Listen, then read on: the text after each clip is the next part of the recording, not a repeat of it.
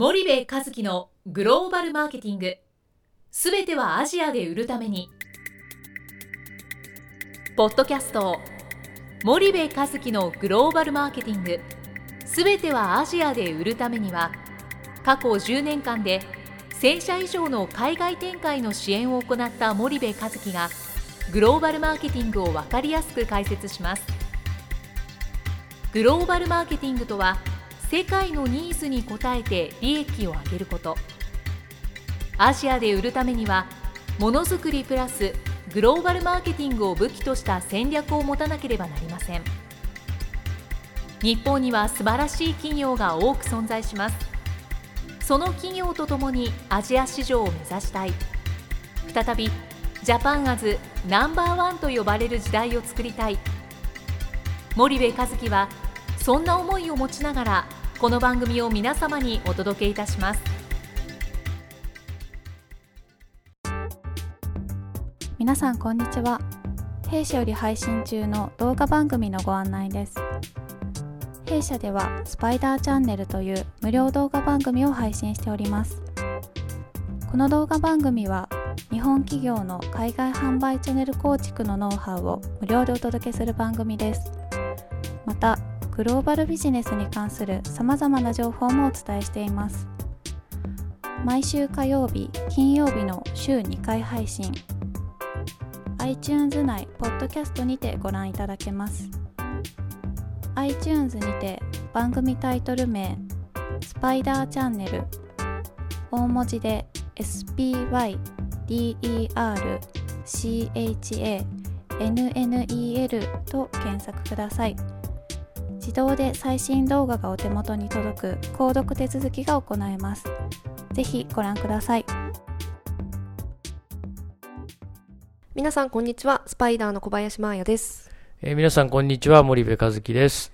はい。森部さん本日のポッドキャストの内容なんですけども、はい。えっと、先月8月31日の金曜日に、はい。はい、えー、弊社の自社セミナー、はい、ポッドキャスト森部和樹のグローバルマーケティングすべ、うん、てはアジアで売るために、えー、500回記念セミナーということで、今回、えー、その秋葉原ですね、うん、のセミナールームを、うん、あのお借りして開催したんですけども、ソフトのね。富士ソフトそうですね、セミナープラザで開催したんですけども、まあ、この、まあ、様子だったり、まあ、おかげさまで満員紹介しましょうか。はいお願いできますでしょうか、あのそうですね。このポッドキャストの番組がまあ500回記念になったということで明治大学経営学部の大石教授をお招きして基調講演をお願いして、はい、500回記念セミナーを開催しましたと、はい、で、まあ、定員100名で、えっと、やったんですけど、ほぼ満員になったんじゃないかな。はい、で、皆さん、あの来てくださって、はい、あの、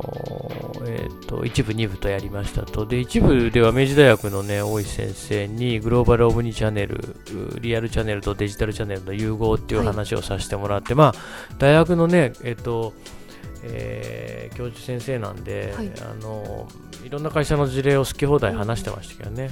でちょっと僕の立場だとねその各社の事例っていうのは守秘義務が非常に厳しいのでなかなかこういうこの場で話すっていうことはあのまずないんですけどさすがは大学の先生なんでいろんな話を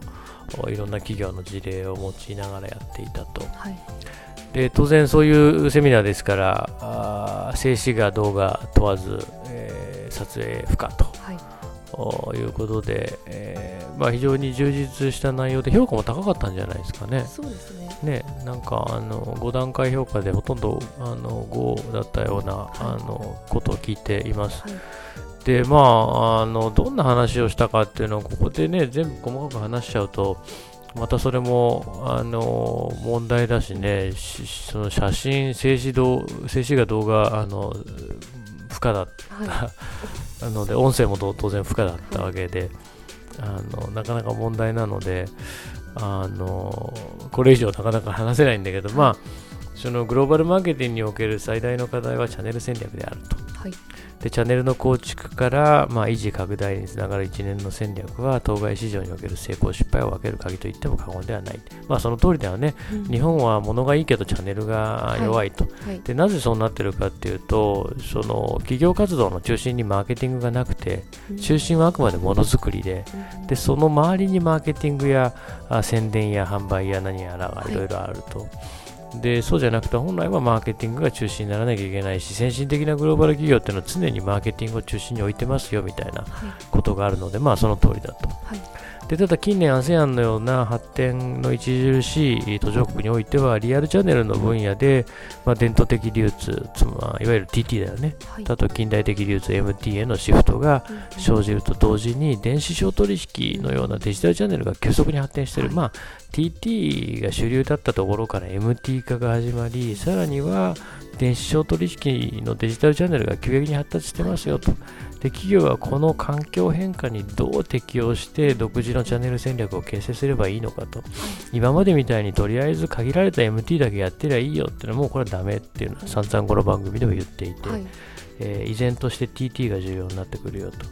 でそこに EC が当然あの出てきてはいた。ただそれがまだまだ小さくて、まあ、今現状でも小さいので、はい、ただこの電子商取引、まあ、e コマースが出てくるっていうことを的確に捉えつつ MT、TT、EC のこの3チャンネルを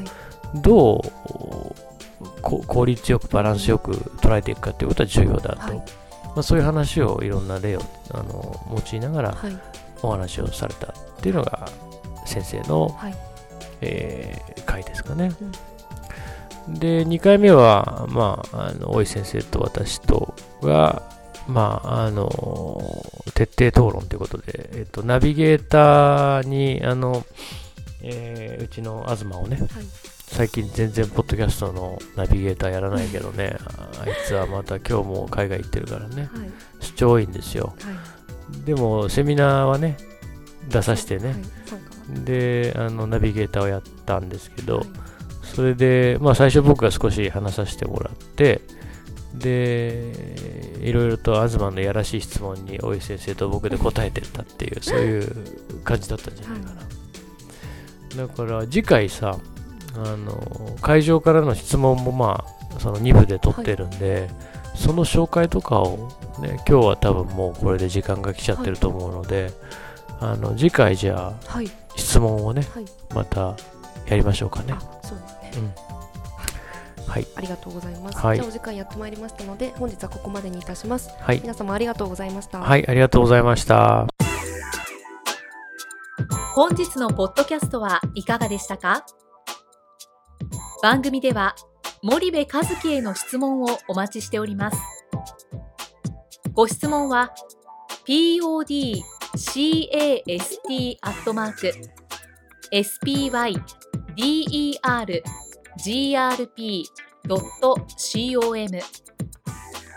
ポッドキャストアットマークスパイダー grp.com までお申し込みください。たくさんのご質問をお待ちしております。それではまた次回お目にかかりましょう。